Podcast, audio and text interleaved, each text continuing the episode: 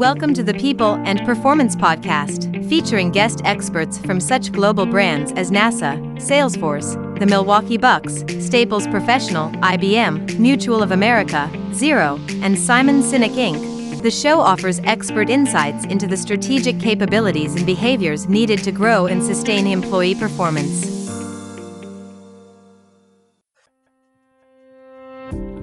Hello, and thanks for tuning in to this episode of the People and Performance Podcast.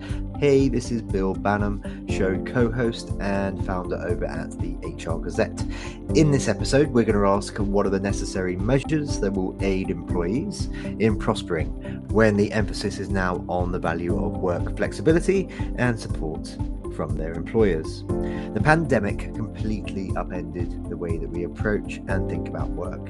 Staples Canada recently partnered with Angus Reid Group to unveil the Future of Work Trend Report, a summary of critical insights from Canadian employees and employers on the current and future landscape of work, equipping organizations as they navigate the new workplace.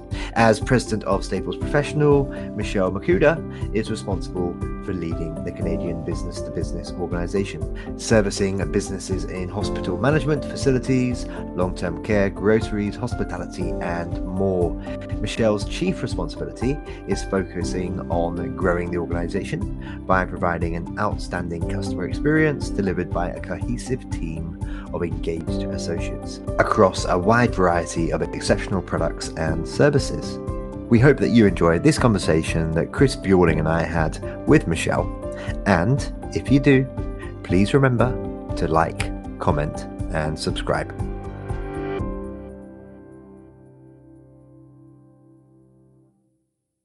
Michelle, it's our pleasure to welcome you to the People and Performance podcast today. Hi, Bill. Thanks so much for having me join you today. I'm looking forward to it. Yeah, me and Chris are pretty excited about this one. Staples Professional, eh? That's a pretty cool brand to have on the pod, frankly. Um, and you guys are doing some awesome stuff, and, uh, and we've heard lovely things about you personally, and we've just had a nice chat for 10 minutes before we hit record today. So I think this is going to be a fun episode. Chris, what do you reckon? I reckon the same thing, Bill. Thank you. I, am excited about this. Um, I've read your bios, and this is is going to be a fun one for everybody. So we're going to sit back and ask some questions and and listen to you. So thanks. Excellent. Thank you. Yes, we are. I've got the first couple for you, Michelle. Here we go. To start with, why don't you tell us a little bit about the services that Staples Professional offers, and as part of that as well, what responsibilities do you have as Staples Professional's president? For sure. Um, so Staples Professional is really focused on providing exceptional services to businesses of all sizes from coast to coast. And what we're typically known for is our office supplies, but our business has really transformed over the last five to 10 years where we sell a lot of facilities supplies, cleaning supplies, personal protective equipment, furniture, technology, and print business. And, um, you know, we have salespeople right across the country from coast to coast who help businesses solve the problems that they need to run their business on a day to day basis. And um, that includes our generalists and also our specialists who have deep expertise in facilities, furniture, tech, and, and print promo. Now, for myself, my role really includes um, supporting the team that service our customers every day and driving growth and operational excellence and, and financial performance. Um, but the most important part is really supporting our people and building culture and connections and allowing our team to thrive each and every day to serve our customers. Wonderful. Thank you very much. Now, as I mentioned in the sorry, as we mentioned in the intro, Staples Canada has partnered with Angus Reid Group to unveil the Future of Work Trends report, a summary of critical insights from Canadian employees. Sorry, Chris, this is very Canadian today, uh, and employers on the current and future landscape of work, equipping organizations as they navigate that new workplace, that new world of work that we're all living in and trying to figure out at the moment. Uh, can you take a couple of minutes now, Michelle, and, and tell Chris and I about the report? Absolutely. Um, so every business is figuring out how to navigate through um, what the future of work looks like, how much time their employees are going to spend in the office, how much time they're going to spend remote, what is the combination of the two, and really what that looks like for their organizations. And as businesses are trying to navigate this shift in the workforce that the pandemic has certainly accelerated, um, we wanted to do a survey and understand both how employees and how the employers are feeling and where they're at right now. And certainly, this is a journey, and everyone's views have changed and evolved as time has gone. And um, and we were excited to be able to launch this report to get a good snapshot of um, where businesses and employees are at in terms of remote, hybrid, and, and on site work. And that's really what the report was focused on. The People and Performance Podcast, supported by Fidello Inc., is dedicated to offering tips and expert insights into the strategic capabilities and behaviors needed to establish, grow, and measure the performance of employees. If you enjoy the show, why not subscribe and give us five stars through your favorite podcast app? So that's excellent. I'm just curious, do you share that with your clients that you work with too? We absolutely have shared this report with our clients, and, and we've been working with our customers um, throughout the past two or three years as they've navigated through various stages of the pandemic. And, um, and it's our role to help them meet their business goals. And that at many times means how do they make their employees more productive? How do they make their employees happy and connected, regardless of where they're working from? And um, and this survey has really helped us provide those insights to them, and it's helping us serve their needs as they go forward in our procuring products um, for their employees to be productive at home, and also as they're redesigning their offices and workforce to be a place that is welcoming to their associates, that is conducive to that collaboration. Um, and and so yes, that uh, that's absolutely part of our connection point with our our customers. And follow up to that, then what are some necessary measures that can aid um, your organizations helping their employees um, becoming uh, more productive, more comfortable, you, you know, working in this type of flexible environment? You know, the the some of the key findings from the report let us know that um, most hybrid and, re- and remote employees um, feel quite good about what their employer has provided them with, and um, they are talking about their setup at home. And most of them say that their setup at home is good, but it could be better. And that when they have a great home office that is well equipped, um, it makes them feel good, it makes them more productive. And so a lot of employee feedback was around the fact that some improved equipment would um, help them in their at home experience and that they're looking for their employers to help provide them with some of that um, some of that equipment that they need. And in fact, a lot of employers have stepped up and provided stipends to their employees um, to help equip their employee work from home space to make um, their employees as productive as possible. Excellent. So, what are some tips that our users can walk away with that really are you know eh, the ability for organizations to enhance and create an adequate workspace uh, or to overcome that you know inadequacy at home you know from security from comfort standpoint what are some what are some tips that you could provide to our listeners what the survey told us is most employees are looking for things like ergonomic chairs um, perhaps a more ergonomic sit stand desk. Um, of course, the basics, they want to make sure they have a great Wi Fi connection, things like an external monitor and um, a good keyboard and mouse setup. Now we're hearing more about um, better lighting, great webcams.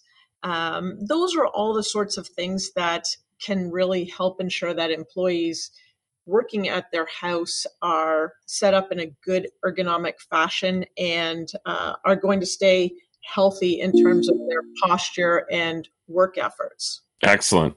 So, do you have any specific recommendations, or is it going to be play by ear for the employers that are out there to to help them keep the um, you know a good positive work environment while not necessarily being in the office? I mean, you know, is there something that they should pulse on that allows them to give that best experience for that individual working from their home environment? I mean, there's a number of things that employers can do and, and are doing. We know that about half of the employers have offered incentives to allow their employees to get their home office set up properly.